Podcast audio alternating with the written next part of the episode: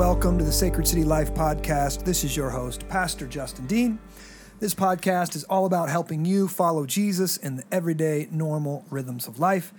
And with me on the podcast today is our pastor of discipleship, Pastor Rob, Yeah, good afternoon. my pastoral assistant, Kevin, Hey guys. and our deacon of Sacred City Youth, Alex Tate. How's it going, guys? Yes. And today we are jumping into the Westminster Confession of Faith. This is the segment of the podcast we call Theology for Everyone. And the whole point of this is to help everyday people. So, housewives, working moms, electricians, who wherever you're at out there, if you're working in your garage or you're working in an office or you're driving to school, wherever you're at, we want to help you become a better theologian. Because um, the more accurate we understand God, the more accurate we understand God's works and God's ways, um, the more um, appropriate our worship will be. The more, the bigger we're going to see Him, the more beautiful we're going to see Him, the more we're going to love Him. And it's usually in the areas of our heart and mind that go kind of, they forget the gospel or they go away or they don't really understand things. Things get a little fuzzy. Yeah. And when things get fuzzy, uh, uh, you know, our worship gets fuzzy. Yep. Right? So we want to have a really clear, accurate view of God. And so, one of the ways that we're trying to help our church is working through a very short uh, systematic theology called the Westminster Con- Confession of Faith. And um, we've been going chapter by chapter and article by article. We are in chapter 15, and this chapter uh, is about repentance. And the Westminster scholars called it of repentance unto life. Repentance unto life, which immediately I like because it shows you that this is something good. Mm-hmm. And and many times for whatever reason we think repentance is something bad. Yeah. Mm. Right? Oh, I've done something bad. or, you know, if we call someone to repent, repent, that's a bad thing. Mm. Or someone calls us to repent, that's a bad thing. But the Westminster Divine said, nope, repentance unto life. So we're going to try to work through one, two, maybe three. We'll see how far we get. Um, Kevin, you want to go ahead and, and uh, read Article 1 for us? Yeah. Repentance unto life is an evangelical grace, the doctrine whereof is to be preached by every minister of the gospel, as well as that of faith in Christ. Okay, right away. They're getting right af- uh, right into it, right after it. Repentance unto life is an evangelical grace. All right.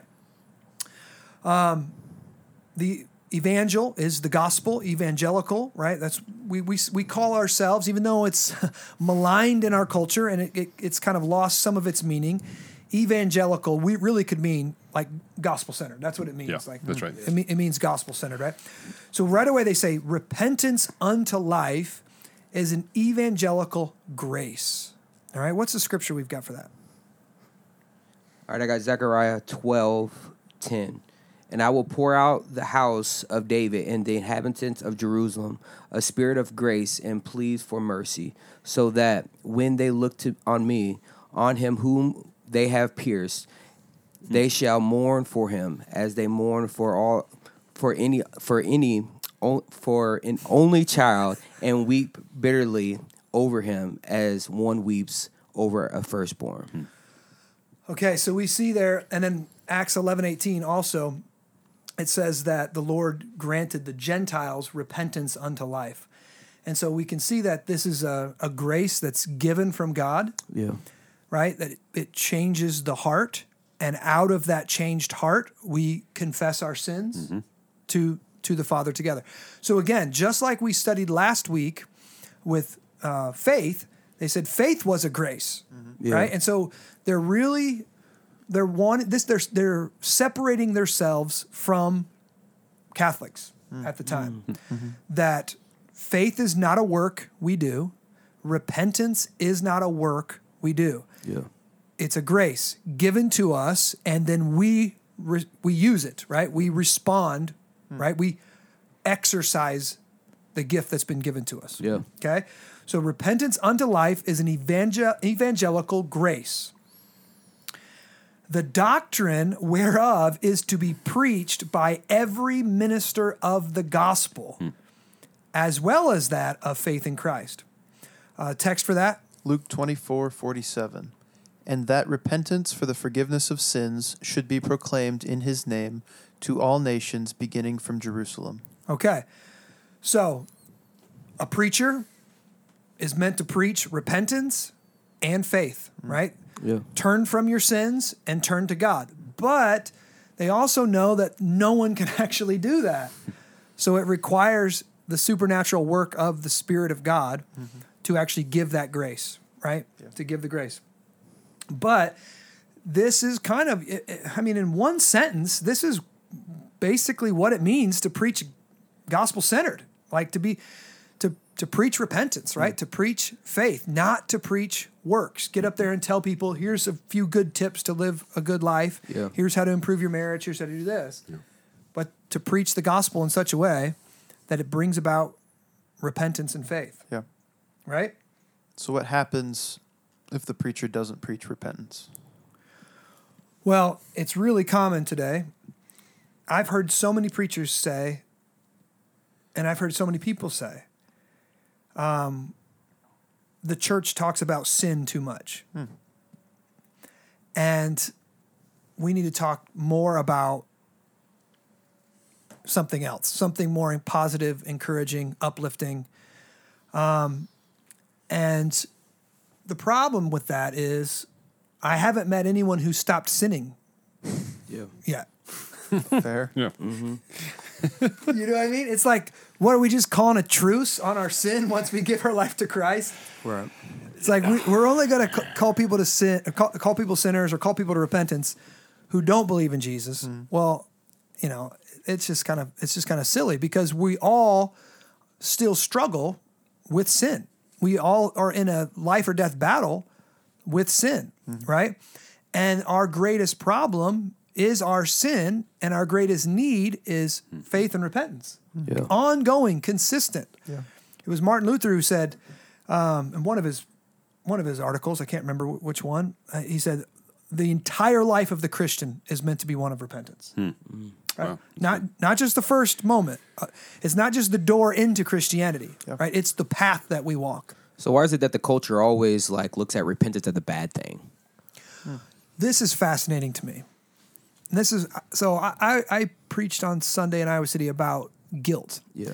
And I said, Psalm 32, um, a, ma- a, a maskil of David, he basically starts out like this Blessed is the one whose transgression is forgiven, whose sin is covered. He says, Blessed is the man against whom the Lord counts no iniquity, in whose spirit there is no deceit. Here's what David says Our greatest problem is sin.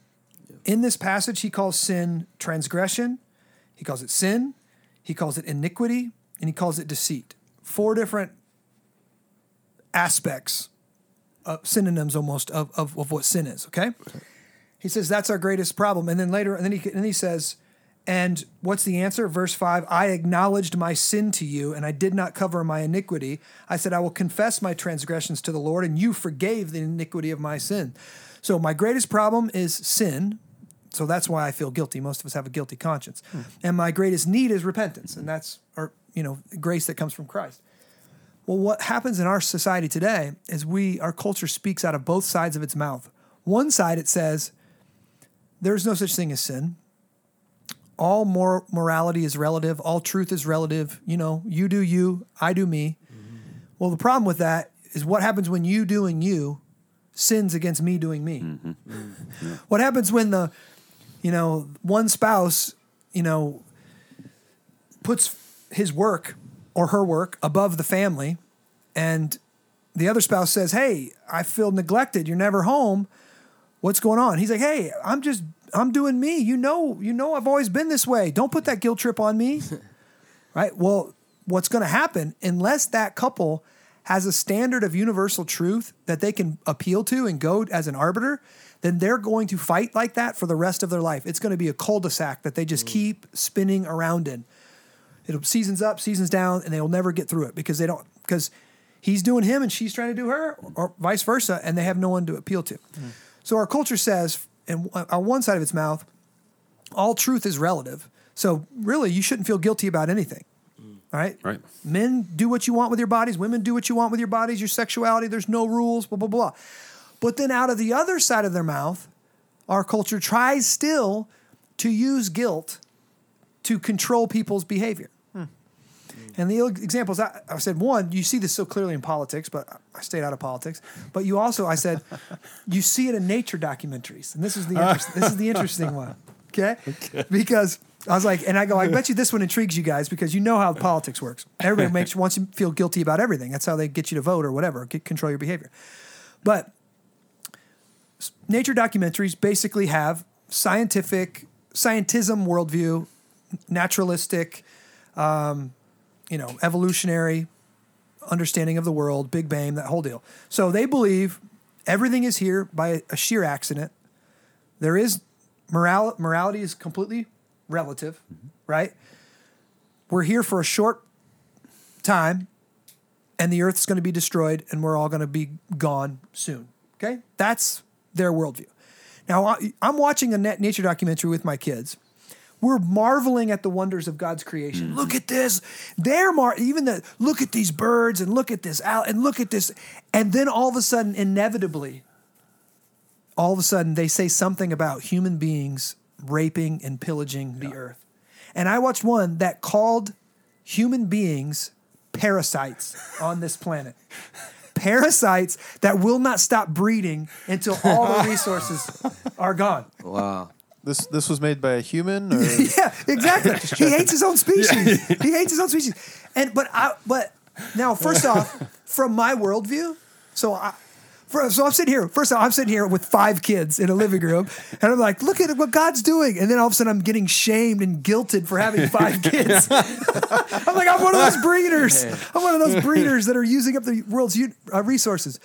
But so, for my worldview that sees creation as a gift from God and sees it fallen into sin, and sin is our real problem, I see human beings sinning and destroying the creation, and I see Jesus redeeming mankind. And mm. as he redeems mankind, guess what they want to do? They want to mm. care for creation. Yeah. It's part of what they want to do. And I also Jesus, see Jesus promising to restore creation. Okay? Mm-hmm. Now, what's interesting is this guy is borrowing from my worldview. Hmm. So I want to say to him, hold on, you're a nihilist. You, you, you believe moral, you know, morals are relative and ethics are relative. So who are you to tell me that what we're doing to the world is wrong? Yeah. Right? Right. Who cares? If we're all going to burn up anyways, who cares, bro? Who cares? But the Bible shows us that every human being is built with mor- morality inside them. yeah, They have a sense of God, and we're bent, we're broken, we're sinful, but we have a sense of God's um, power and justice, right? We have a sense in there, and so, so he he he. So you're watching this uh, nature documentary, and you're like marveling God's creation. Then all of a sudden, now you feel guilty. Why does he want you to feel guilty? Because he wants you to embrace his solutions Yeah. to the to the crisis, whether it's buy, buying carbon off offsets or planting trees or buying the recycle bags at, bags at the at the grocery store, whatever, what, or buying a Tesla, right? Whatever it is, he's trying to guilt you into doing something, right? So this is why I feel like our culture is so um, almost schizophrenic when it comes Yeah, sure. comes to sin. We're we're told that sin is not sin is not, not real, but it, but we're still being guilted because we have a conscience that can still be guilted into things, right? yeah, Which is fascinating. yeah. And um, in Psalm 32, David says, For when I kept silent, my bones wasted away through my groaning all day long. For day and night your hand was heavy upon me. My strength was dried up by the heat of summer. He's saying, When I refused to acknowledge my sin and use the grace that was given to me of repentance, mm-hmm. guess what happened? My bones wasted away through groaning all the day long. Mm. He was he felt like he was being unmade. Yeah. It says his strength was dried up as in the heat of summer. You know, when you go and mow the grass right now when it's 70 degrees, it's easy. You can whistle while you work. Right. You can listen to podcasts. It's not a big deal at all. But when it's 100 degrees and 90% humidity, that's a chore. Mm-hmm. Unrepentance or unmediated guilt saps your strength just like 100 degree temperature and just like that humidity does in the summer. Mm-hmm. It just makes everything more difficult because now you've got unmediated guilt Like you're a sinner, but you're refusing to acknowledge it, and God's hand is upon you. Hmm. And so you'll be waking. You could be waking up in the middle of the night. You can be thinking about your stupid financial decisions you made, the bad relational decisions you made, all the things that you've done, and you just can't get over it. Yeah.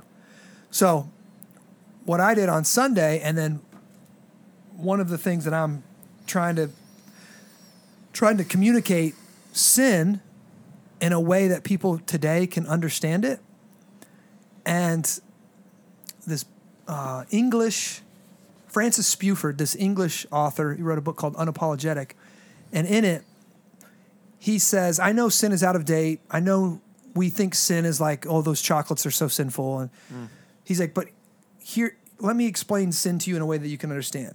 And this is a little um, irreverent. Okay, so if you got kids listening, you could Buckled up. bu- buckle buckle up. He says, "Sin is the human propensity to f things up, hmm. Hmm. to break things, and by things I mean promises, values, relationships, commitments, hmm. and even beautiful things. Mm-hmm. Like if you if if a teenager sees a sports car, right, all by itself, and there's no one around, first there might be a tempt- temptation to try to jump in and steal the thing, mm-hmm. but also there's a temptation, a very strange temptation, hmm. just to key the thing. Mm-hmm. Hmm. What is that? What is that? The nature of just to mess something up. That's sin.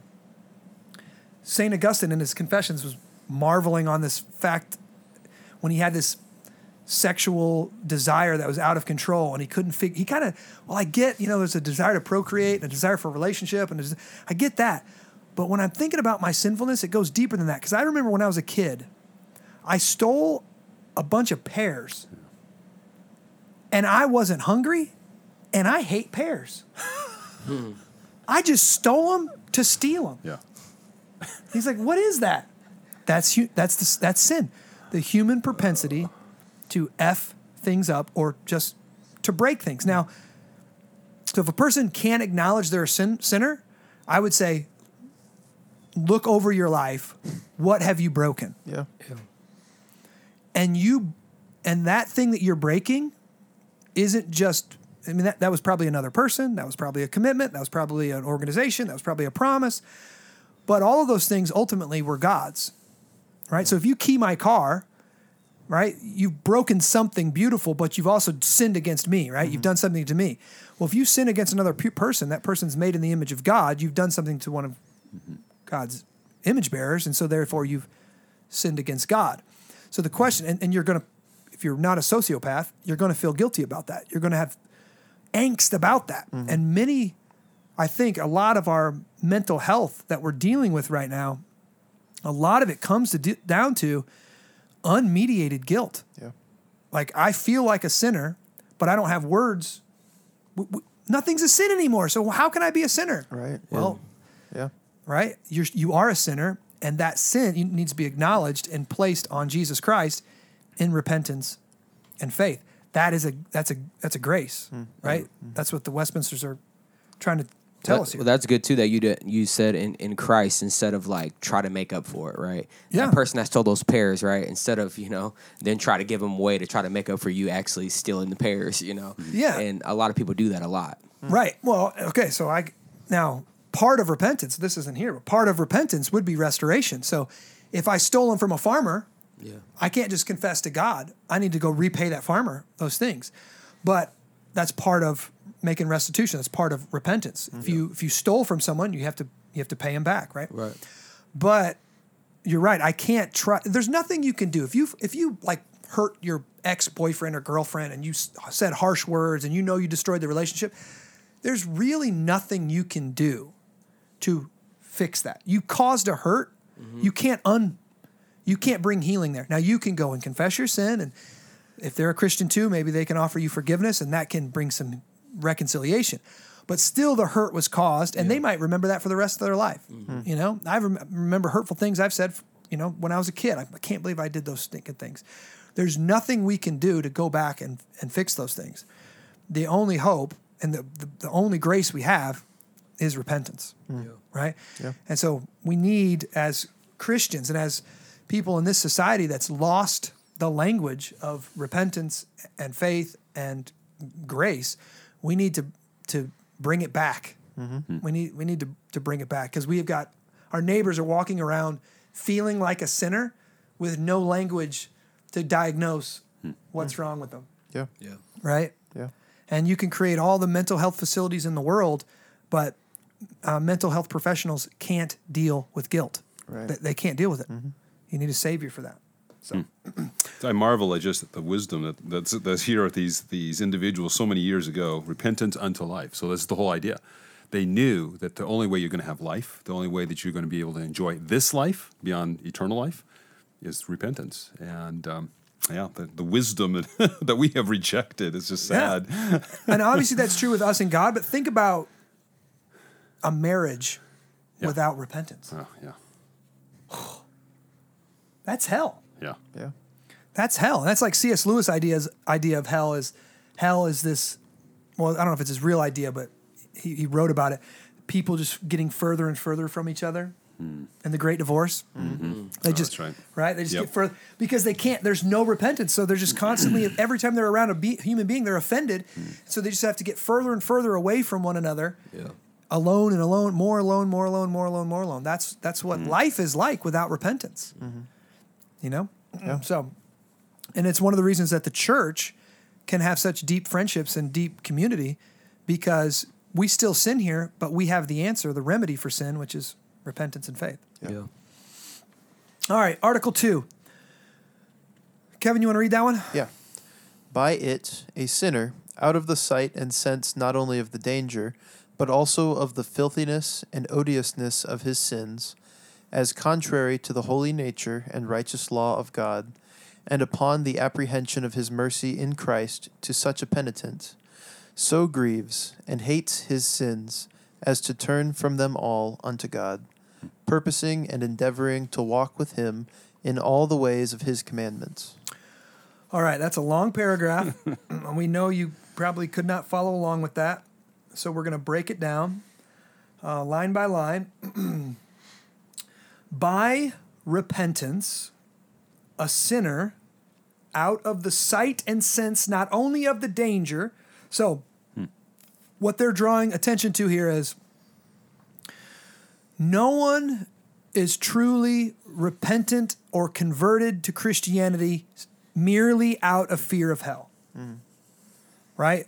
So, fire and brimstone and the fear of hell and the fear of judgment does not convert anyone. Now, it can contribute to some, you know, conversion, but the parent who just merely barks and threatens at their children and their children obeys just because they don't want to get a spanking or something, that that person hasn't had a heart change, right? That child hasn't had a heart change, and neither has um, the sinner, right? If they're only worried about going to hell or they're only worried about the repercussions of sin. So, so what? So not only of the danger, but also of the filthiness and odiousness of his sins as contrary to the holy nature and righteous law of God. Okay, so so you, we see a lot of a lot of words here. We see um, not just the fear of. Now, I'm just not afraid of hell, right? I'm not just afraid of danger or the dangers of my sin. Like,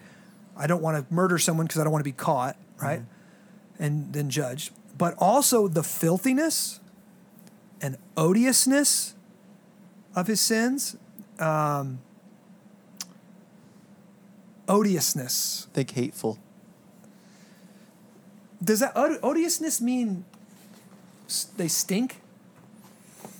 I don't know. Because when I read odiousness, I think like odor. I think, I think like, uh, you know, like, like a sweet, like a one would be a sweet smelling savor going up to God, and one would stink in the nostrils of God. What is odiousness? Well, the definition is arousing or deserving hatred, repugnance. Okay. There's your word, repugnance. There, uh, some, some synonyms are abhorrent, abominable, um, foul. Okay. Yeah, I think you're getting in the Yeah. right range there. Noxious, noxious. Yeah, filthy. So they're they're look they've got some big words here. to say disgusting. Like we should hate our sin. Like the sin itself should be repugnant to us. Yeah. Right? We shouldn't treat it like something cute or something, you know, innocent. Sin is a deadly viper. Sin is a, a deadly disease. Sin is the black plague. Sin is that for our soul. So what if you don't see your sin as that, and maybe someone else sees that you sinned against them that way, and for the other individuals, it's like, well, I'm blind to it, you know. Mm-hmm. I- Yeah. Well, God's given us a few things. One would be his the scriptures. So when we become Christians, we probably know this much of the Bible and the and the gospel, right? And so as the Lord leads us along, we're going to learn more about the heinousness of our sin. yeah. We're going to learn things like, oh, I I didn't know getting angry at my brother was was just was just like killing him. Jesus said, I didn't know looking at lustfully at a woman was the was the sin of adultery. Like Yeah. what? You know, like so. Part of it would be maybe saying, "Hey, brother, look at you know walking with them and showing them the scriptures and teaching them that." But then the other thing is is is um, praying and asking the Holy Spirit to open our eyes Yeah. right? Open our eyes to see it and to help us hate what we should hate. Right. In one sense, the scriptures, after we're saved, right? What they're trying to do, and this is what all education does, actually, is teaching us to love what God loves and to hate what God hates. Mm-hmm. That's the ultimate goal mm-hmm. to love what God loves and to hate what God hates. Mm-hmm. And we come in sometimes hating what God loves and sometimes loving what God hates. Yeah. And so our desires and our thoughts and our will and our attitudes and emotions need to be reformed by by scripture, Yeah. right? And sometimes that comes by just encountering the word of God, sometimes it comes through community, sometimes it comes through repentance and faith and by prayer and asking God change my heart. Mm-hmm. I shouldn't love this. And but I do, and so I ask that you would change my heart to this. Yeah. Yeah, and I think if if you continue on here, the phrase he says, "as contrary to the holy nature," the more we become a- knowledgeable, or knowledge is not the right word, the more we experience the holiness of God, the more we begin to see our sin. So I always think about Isaiah. Here he is as a prophet. You would think, okay, if any if any individual should feel pretty good about themselves as a prophet, you know, God's chosen prophet, and when he got in the presence of God's holiness, he, Woe is me. yeah, Yeah. he understood his, his ugliness. I am undone. Yeah. Mm-hmm. Mm-hmm. Yeah.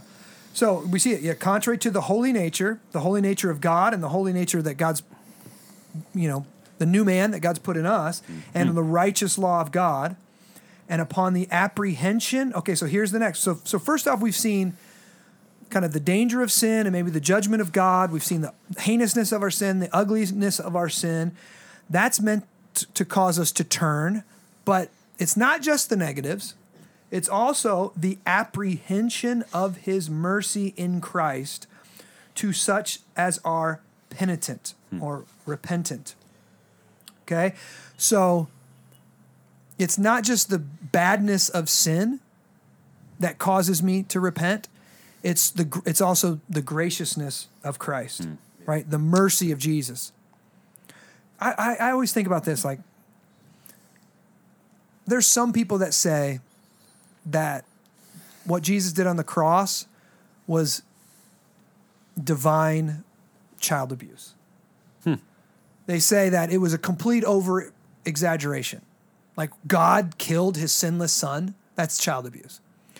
And the reason they say that is because to them, sin is not that big of a deal. Right?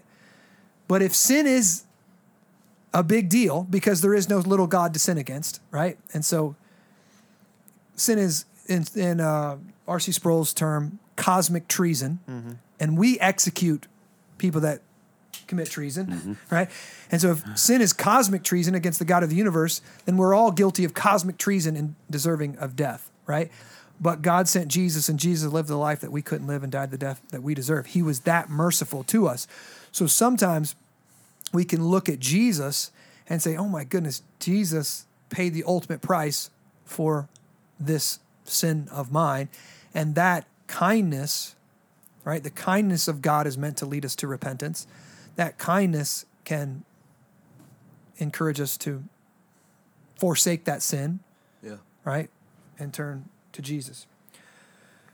Upon the apprehension of his mercy in Christ, to such as are penitent, so grieves for and hates his sin, as to turn from them all unto God.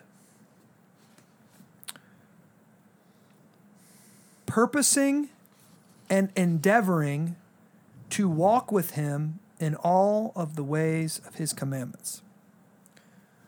Now, this to me brings up a good point because there are many today that believe repentance is a one time thing. You, you walk the aisle, you've, you've turned from your sins, and now you're a Christian. And then you get into what Dietrich Bonhoeffer called cheap grace, hmm. right? Mm-hmm. Yeah. But way before Dietrich Bonhoeffer, the Westminster Divines here say that when we repentance, we're, we're grieving our sin, we're hating our sin, and we're turning from all of our sins, purposing and endeavoring to walk with Him in all the ways of His commandments. If you love me, obey my commandments. Mm-hmm. Right? Yep. If you love me, obey my commandments. So, why do we talk about sin a lot? And why do we talk about repentance a lot? And why do we repent and confess our sins every single week together? Because if you love him, you'll obey his commandments. Well, mm-hmm. guess what? We, we've broken his commandments and we continue to break his commandments. Mm-hmm. And so, the grace that God's given us to deal with that reality is the grace of repentance. Hmm. Yeah. It's good. And there's really no other way. There's no other way to grow in the Christian life. Yeah. And if you want to stop acknowledging your sin and repenting of your sin, you've, you're stopping your, your spiritual growth. Yeah. Mm-hmm. Mm. Isn't it remarkable how he's turned it all the way upside down? So something that we think we shouldn't do, we hate, we oh I don't want to I don't want to admit I'm a sinner. I don't want to tell people that you know I want to I want to put up the good front, and that's the worst thing for us.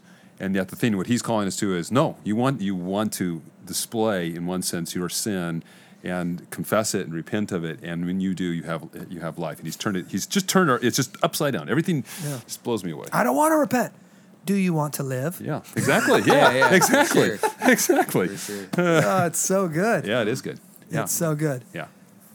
And and so when we are in that moment where we don't want to acknowledge it and we don't want to repent, we're we're resisting life. And I think Right. too, it really make it really uh, you know makes you walk in a, a humble stature. You know, because if you know you're broken and you fall short, you need a savior. And if, if we don't, there's times where we walk in a, a, a boldness and a sinfulness that is not of Christ. So I think Yep. that's good. Yeah. Well, yeah, and as the scripture I was sharing, Psalm 32, Psalm 32 ends with um, many are the, are the sorrows of the wicked, but steadfast love surrounds the one who trusts in the Lord. Be glad in the Lord and rejoice, O righteous, and shout for joy, all you upright in heart. Hmm. Yeah. So literally, it begins with confessing your transgressions, confessing your sins, confessing your deceit, and then through the grace of repentance, it ends with be glad in the Lord Yeah, and yeah. rejoice. Joy. Yeah. Oh, righteous, and shout for joy, oh, you upright in, in heart. Yeah. To come in sinners and to leave the upright in heart Yeah. and righteous, this is the gift that that repentance gives us Yeah. It's good. right? It's such a gift. So, all right, well, that is Article 1 and 2 of Chapter 15 of Westminster Confession of Faith. If you guys have any questions on repentance or anything that we talked about, you can email um, me at justindean at sacredcitychurch.com and we will do our best to answer those questions. We love you. We are praying for you. God bless you. Talk to you soon.